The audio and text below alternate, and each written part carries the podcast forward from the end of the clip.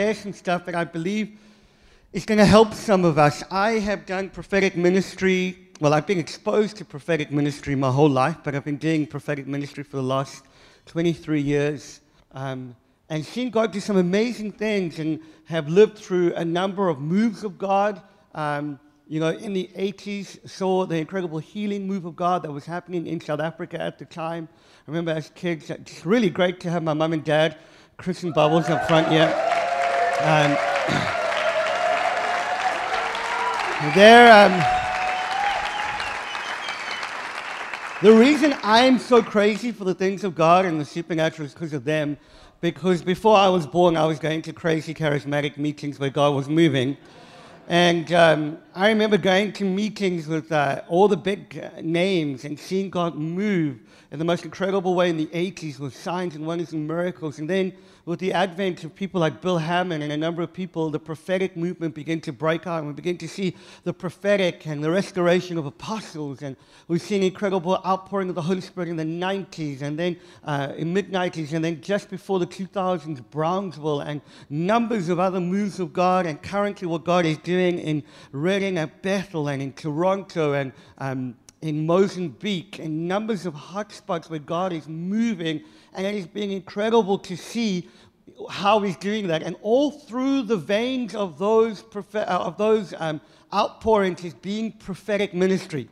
And it's been an incredible joy to grow up and to see the prophetic um, outworked in uh, local church and the prophetic outwork in people's lives. And uh, we are at an all time high of prophetic fascination, aren't we? Like uh, the most Googled stuff that you see in, uh, on YouTube with Christian ministries, all about the prophetic. You just see the prophetic all the time. Um, we have some SEO specialists, search engine optimization, is that right? Who um, you know have helped helped us understand that one of the most Googled phrases is "How do I get a prophetic word?" or "What do I do with my prophecy?" And uh, there's a real fascination around the prophetic, and I think that's beautiful because we should be fascinated with the voice of God. We should be, we should so value his voice. But I, I, felt today I wanted to share some stuff in terms of my own personal journey around how to process the prophetic. Because with high expectation comes the potential of high disappointment. I'm in church, so I have to tell the truth. And, and I, I meet too many Christians, A, who are standing in a line waiting for a prophetic word as if they can't hear from God themselves. I'll move on quickly. You all paid lots of money to get your prophetic word, didn't you? anyway.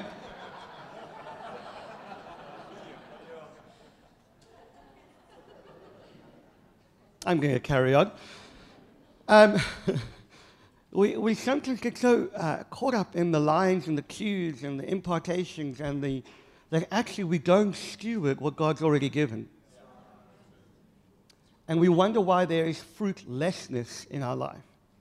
And I meet so many Christians who literally will come with volumes of prophetic words. I mean, I, I honestly see people with volumes. I'm like, man, if you just did 2% of that stuff, you would change the world.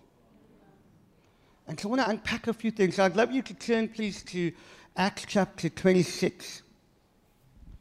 And we're going to read from verse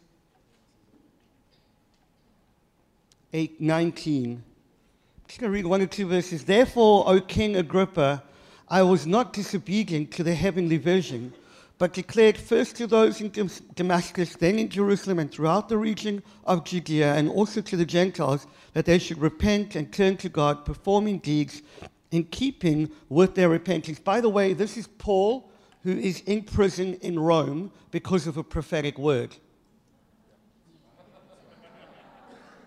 I love when people tell me prophetic words are all supposed to be good and warm and fuzzy. But Agabus, a few months earlier, prophesied saying, Paul, you're going to be led and bound into Rome. This is the fulfillment of a prophetic word. That was not a judgment word, by the way. Just because a prophetic word makes you feel a little uncomfortable doesn't mean it's judgment. oh, I'm getting a lot of amens here, but okay. You, you see, we, we, we misunderstand that the aim, I want to say this correctly so I'm not misquoted. Suffering for the sake of the gospel is a godly thing.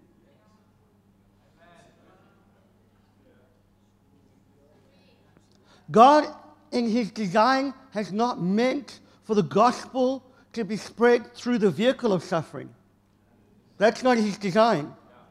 But he will use it for the sake of the expansion of his kingdom through sons and daughters who know that he is good. Suffering without an understanding of his goodness and the joy that's set before you is simply self harm. It's not good enough to say I'm suffering for Jesus if you don't understand his goodness. Does, does, does that make sense? And so Paul gets a prophetic word that you're going to be bound. Listen, prisons in Rome, if you've been to Pollsmoor, you'd understand that prisons aren't fun places. And Rome would make Pollsmoor look like a nursery school.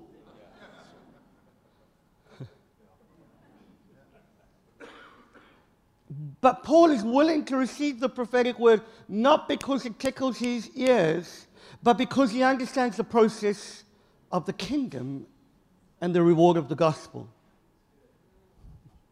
Flip over to Thessalonians, 1 Thessalonians chapter 5 and verse 26. Greet all the brothers with a holy kiss. No, sorry, that's the wrong one.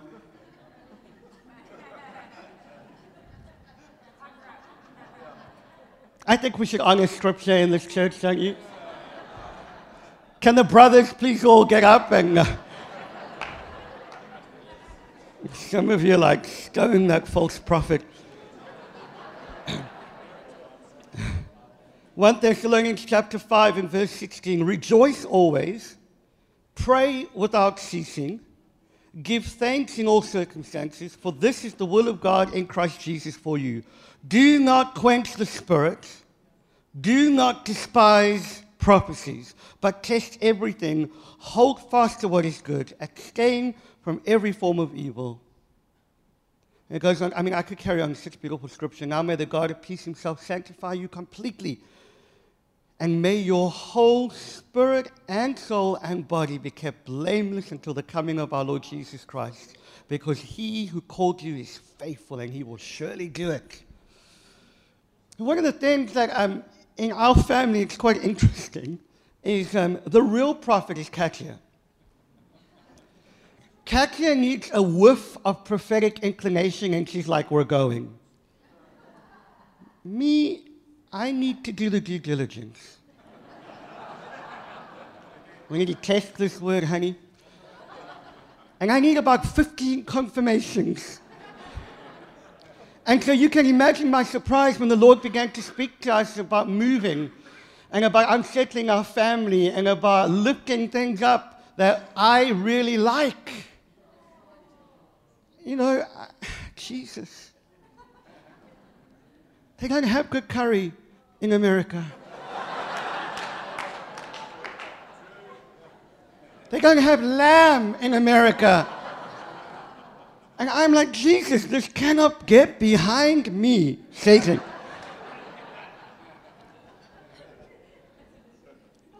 and what it did for me, this last process, which actually, to be fair, has been going um, since before we married. Kathleen and I are married tomorrow for six years. Can you believe it?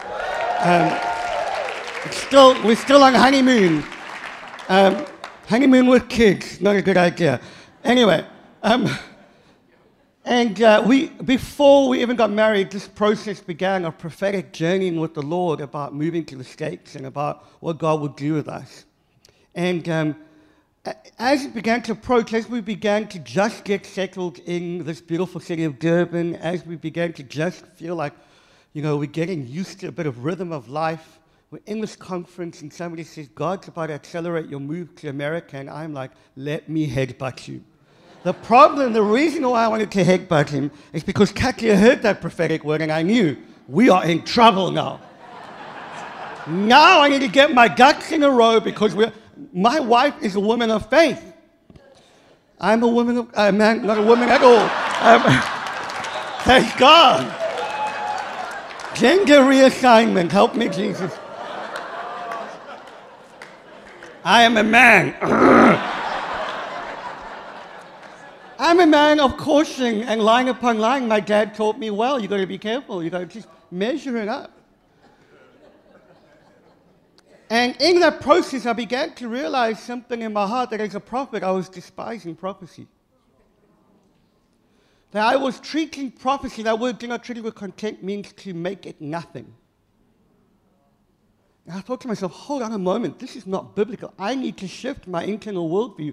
And the reason, most of the reason, had to do with my orphan heartedness that God wanted to deal with because this is way too uncomfortable. This is way too uncomfortable. I now am married with two kids. How do I make these moves in faith? How do I step out when, when it, all of the logistics just seem completely impossible? And God began to speak to me about not despising prophecy, and I want to just unpack this. The prophetic for you is meant to be an invitation to partner with the sovereignty of God. You see, Paul says, I was not disobedient to the heavenly vision. He's not talking about the prophetic word that Agabus brought him. He's talking about the moment he encountered God on the road to Damascus. And what he did was he had to partner and position himself and posture himself for that prophetic word to come to pass. You see, for many of us, when we understand the prophetic through the lens of God's sovereignty in an unhealthy way, what it produces is passivity. And the prophetic is never meant to produce passivity, it's meant to unlock faith. And so I see people saying, I'm just waiting for the word to come to pass. God said it, He's going to do it. you know, God is sovereign, He's in charge. I once got that prophetic word 15 years ago that it will all change. And you're still in the same place. Something has to shift in our understanding around the prophetic that God's sovereignty does not mean a lack of responsibility and a lack of involvement with us. That the prophetic is not ever fatalistic, it is always conditional. The prophetic is not ever fatalistic in the sense of if God said it this way, it will happen like this, doesn't matter what we do. Because otherwise, Paul would not tell Timothy that you're to wage a good warfare with the prophetic word because some, by not doing so, have shipwrecked their faith. You see, sometimes we receive prophetic words and we think, oh, great, it's going to work. It's amazing. Now God's answered all my problems, so I'm going to take a holiday and sit down. The sovereignty of God can never be sacrificed at the altar of his love. God's invitation in the prophetic is into a love encounter with Him. So you begin to journey with Him in your process. You see, sometimes we think of the sovereignty of God simply as a blueprint that tells us what to do, that He has preordained everything, that He has predestined everything. Problem with that kind of thinking is it makes Him evil. Because if He has preordained everything, it means that the murders of people is also preordained. But in an attempt to try and pastor people in a way that's unbiblical, we have sacrificed his goodness and his character of love so that it can make us feel like God's in control. You see, God is in charge of everything, but that doesn't necessarily mean he controls everything. You see, love that does not include choice is abusive. Just want to lay some foundation here because sometimes when we receive prophetic words, we think we're receiving a fortune telling word. Friends, there's a partnership that God invites you. God is so secure in his sovereignty that he has chosen to give you free choice and he's so big enough to handle your free choice that whatever choice you make, he can turn it out for your good and for his glory. It is not a passive thing to receive a prophetic word, it's an invitation to partnership. When you begin to partner with God, you begin to see the outworking of that prophetic word in some outrageous ways. You see, I wonder if we need to understand a little bit more that the people of God, the early church in particular, understood God not through the lens of his sovereignty over them, but through the lens of him being with them as the victor over every circumstance. So whatever warfare they were facing, their security was in the finished work of the cross that did not mean that they did not experience some setbacks and some defeats. It just meant that they knew that ultimately Jesus is the victor over all things and that this present reality will one day be overcome and swallowed up by the future reality of his goodness. And so until then, I'm going to stand my ground. And that's why Paul says you need to wage a good warfare with your prophetic word. You see, your prophetic word is not a serving suggestion. It's a tool for warfare. God's inviting you to partner in His sovereignty. Not only that, the thing I love about the prophetic, and particularly this verse about not despising, the way you know you're doing the will of God is by rejoicing always, praying always, and giving thanks always. It says there, for this is the will of God in Christ Jesus for you. It precedes how you receive the prophetic word. If you are grumpy and baptized in lemon juice, I don't care how many words of knowledge is in the prophetic word, you will still not be impressed with God.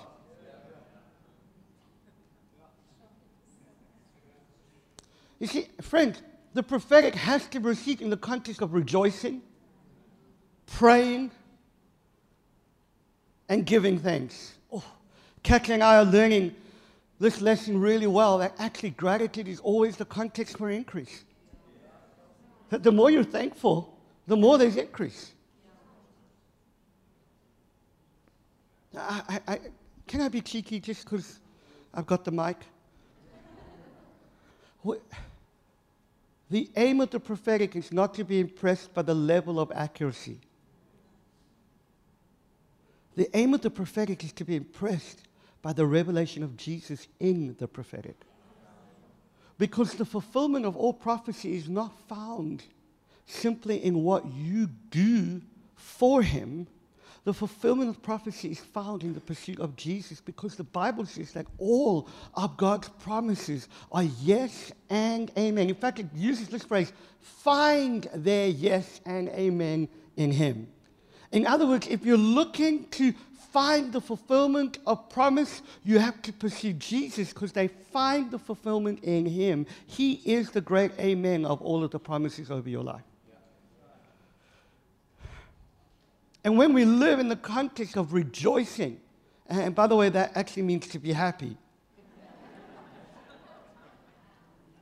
rejoicing always, praying always, giving thanks always. That is how you fulfill all of your prophetic words, because that's the will of God in Christ Jesus. Doesn't that just take some of the pressure off a little bit? I'm going to press on because I do want to prophesy. And then it says the most incredible thing immediately after that do not quench the spirit. Now, have you ever thought about that verse? How can it be that we can stop what the Holy Spirit is doing? Unless we've got choice.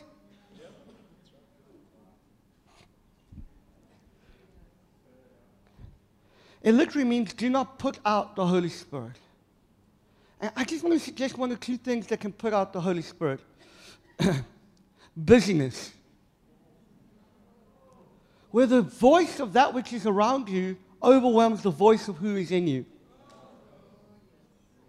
Brothers and sisters, your activity does not merit or give you a merit of spirituality.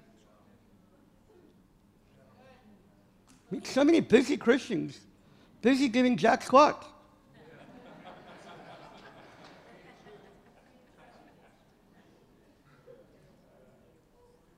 the inheritance of sons and daughters is that we are led by the Spirit. In other words, He's the one who's guiding us, He's speaking to us. He's moving in. I often talk about the difference between visitation and habitation. And the simplicity is that habitation means that he moves in and he inconveniences you. It is possible to live a life of such extreme busyness that all we're doing is drowning out the very voice of the one who's trying to lead us.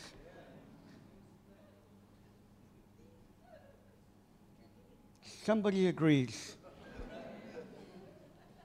And the most profound point I took home from Eric's preach is we need to take a nap.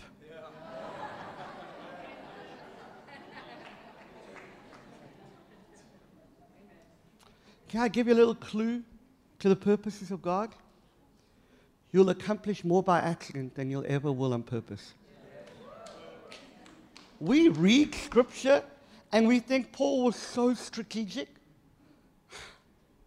He, he like gets to a particular place where there's a door of open favor.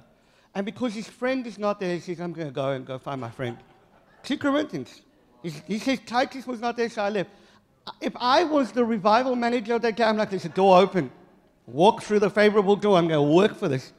But he valued relationship over the mission.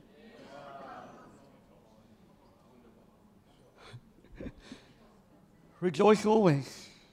Pray always. Give thanks always. Do not quench the spirit. Do not make prophecy nothing. The old King James says, do not make it naught. We, we cannot reduce the prophetic to simply a serving suggestion or a nice thought.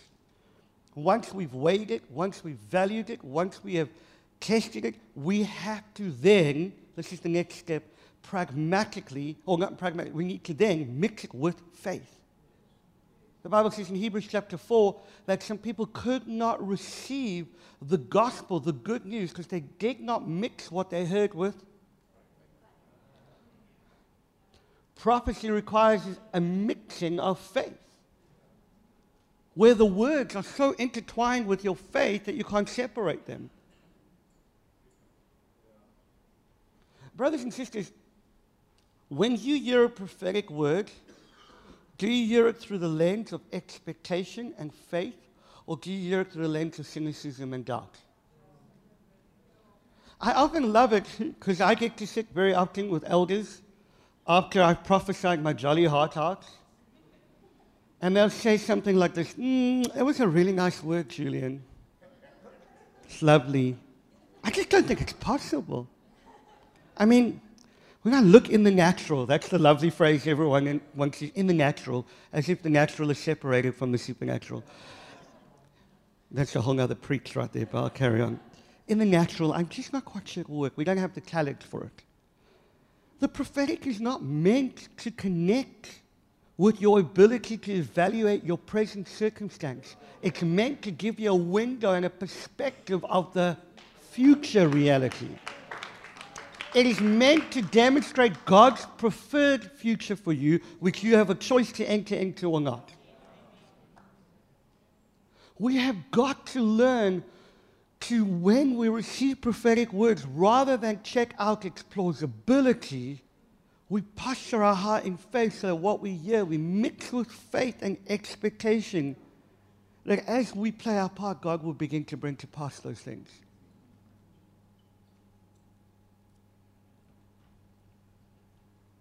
We have to understand that when the prophetic comes, delay is part of the process. Just going to leave this one laying a little bit longer and delay my next point. We, we live in such an instant culture that when we get the prophetic word, we think that tomorrow it's going to happen. In fact, I want to suggest to you very often when you get words that shape your destiny, they are meant to last a lifetime. And, and sometimes we're so concerned about getting our next prophetic word at the next prophetic meeting that we haven't even taken time to mix with faith what we've heard. You see, the Bible says in, I think it's Psalm 105, that until what the Lord had said come to, what the Lord had said over Joseph had come to pass, the word of the Lord tested Joseph. In other words, when you receive a prophetic word, it's most often followed by a delay. It's most often followed by a season where it looks like everything is going wrong in the opposite direction. You are going to have your brothers bowing down before you. Yeah? I'm throwing you into a pit. When I got taught about being a prophet when I was a teenager, the pastor said to me, just know that when you become prophetic, you'll go to the pit, a prophet in training. Thankfully, I have broken that over me because I'm actually quite happy and quite enjoy being prophetic. But I do want to say this that delay is part of the process because God is more interested in forming Christ in you than He is in getting you to a particular destiny or destination. You, you just actually have to embrace that. And I want to say this that disappointment is part of the prophetic journey too. When that prophetic word doesn't come to pass, when what you thought was supposed to happen didn't happen. I have found that most often the best way to evaluate whether something's genuinely prophetic is through retrospect. Like very often, the way we think God was going to do something, He gives us just enough in the prophetic to produce faith, but then He does it a completely different way so that we are consistently living in the place of faith, leaning on Him. See, many of us think the prophetic should be prescriptive. It is why the Jews missed out on recognizing Jesus. They had all of the prophetic words, and they prescribed how God would fulfill those prophetic words and they miss the day of the visitation. Many of us read the prophetic and expect God to do it one way, and most often He's going, My ways are higher than your ways. My thoughts are higher than your thoughts. I'm going to do it a different way just to show you that I'm God. One of the things that I've learned in the process of the prophetic is that in order to genuinely, consistently, and attentively lean into God and His voice, I have to live an unoffendable life. God, you said you did, now you haven't done it. I've had enough. I'm out of here.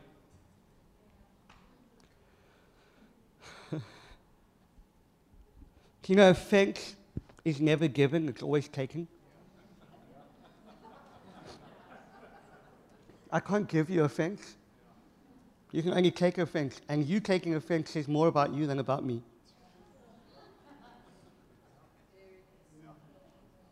Guys, when you live with a heart that is to the Bible says that how you receive the prophetic is very important. If I had time, I'd teach out of Luke, where it talks about the condition of your heart determines the yield of fruitfulness. The Bible says that the word of God is like a seed. The word of the kingdom is like a seed. And depending on what your heart is like, will depend on the fruitfulness of that seed. I want to suggest to you that many of us live in a place of offense and cause a hardness of heart.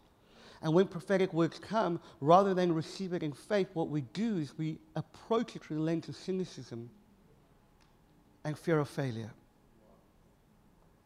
I'm nearly done, don't worry. My last point on this in not despising prophecy is that pragmatism follows the prophetic. You cannot receive a prophetic word and after having weighed it, and after having dissected it, and after having done the due diligence of people around you, decide that this is now God, do nothing about it. And yet, I see many people, many churches, many contexts receive prophetic words, and all they do is write it up, put it on their wall, and that's it you have to strategize around the revelation. Let me help you. Agabus prophesies that there is coming a significant drought in the Middle East. What does Paul do?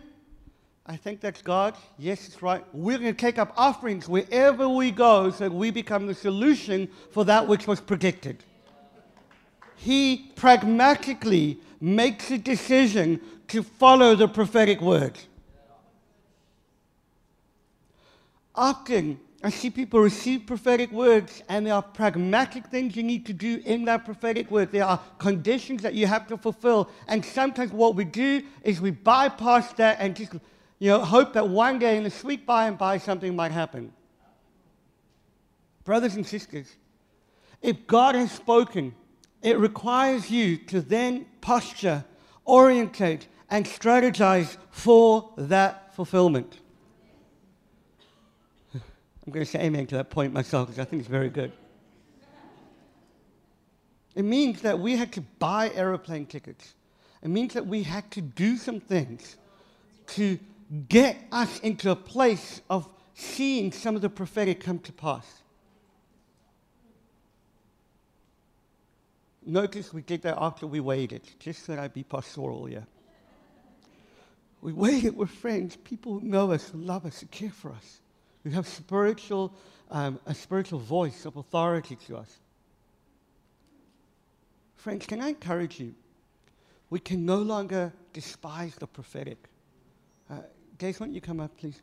Because I, I, I'm just a little concerned in, in the current flow of prophetic ministry that I'm seeing on the earth today, that we've become enamored with simply being in the meeting and being impressed with the utterance rather than the content.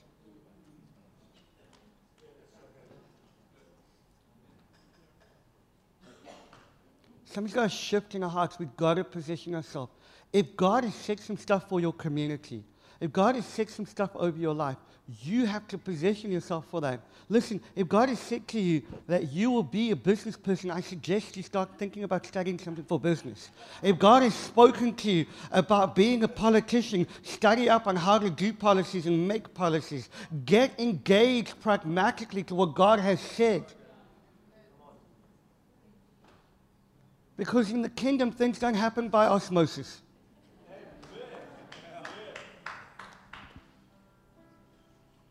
Do not despise prophecy.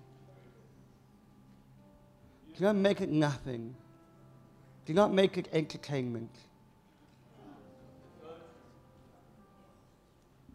1 Corinthians, the Bible says that two or three prophets had to weigh the prophetic words that were coming to that community. The reason you weigh it is not simply to check whether it's God, it's to put weight behind it. Because if it is God, you need to do something about it. And so I want to invite you, if you've received prophetic words, won't you start taking them out again over this next season? Start looking over them again. Start valuing them. Start believing God for them again. Actually, the last point, this is for real, my last point I want to make. Sometimes the prophetic is unfolding. Bible says in Hebrews that when God spoke through the prophets, it was a little bit here and a little bit there and a little bit there and a little bit there. And together they make a beautiful picture. It's unfolding. There's a beautiful moment when Abraham's got Isaac on the altar. And the last word that he heard from God was to sacrifice his son. If he stopped listening at that point, he would have missed the next word saying, Abraham, there is a ram. And sometimes we place the emphasis in what God has said in a way that removes our leaning into Him for what He's saying in any given moment. We have got to keep leaning into Him. The prophetic is not static, it's unfolding. And God wants to bring some unfolding revelations to you. I got the best job in the whole world. I get to help people see Jesus better and more clearer. Such a privilege. I want to I wanna provoke you to begin to call to remembrance prophetic words that have been spoken over you, to begin to take them seriously to begin to allow them to shape and direct your life. To begin to expect that your best days are here. We often quote the scripture in John. It says the best wine is, is saved for the last. That's what we quote. But the verse actually says, the wine came and he drinks the wine. It says, most people serve the best wine first, but you have kept this wine for now. It doesn't say for a future event, for now. You've saved the best wine for now. I'm going to say that again. He saved the best wine for now. It's not a last day moment, it's a now moment. And I want to invite you into a prophetic journey with God that says, I'm going to take the future reality, God's preferred future, and bring it into the now. And so, if you've got prophetic words that you know have been unfulfilled, but you knew they were from God, if you've got prophetic directives that you just said, I just don't know if I can step out in this, I want you to recall them, and if you will open your hands and see them on your hands in front of you, close your eyes. I want to ask for a holy acceleration in some of those prophetic words. I want to ask for breakthroughs all over this room on those prophetic words. I want to ask that the best wine that God has for you, you get to drink now. Why wait for the day that you die? Somebody once said this is not pie in the sky for the sweet by and by. This is steak on the plate while we wait. It's not for heaven, it's for now.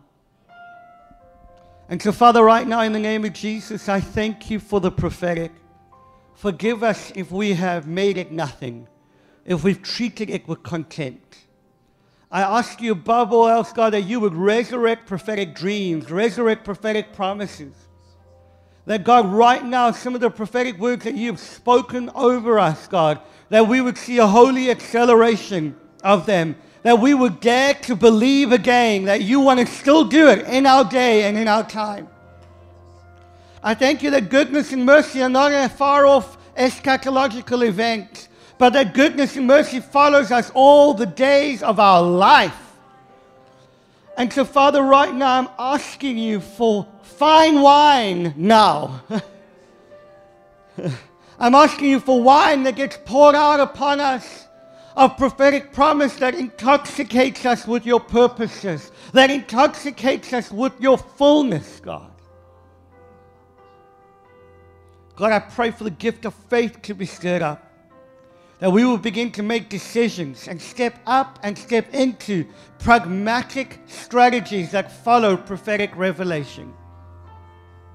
But above all else, God, I ask you that we would still find that every promise is yes and amen in the sweet person of Jesus. That the highest call to prophetic fulfillment is not our destiny. The highest call to prophetic fulfillment is a person called Jesus will we pursue him in all things so that you would get the glory in everything and in every way. In Jesus' name. Amen.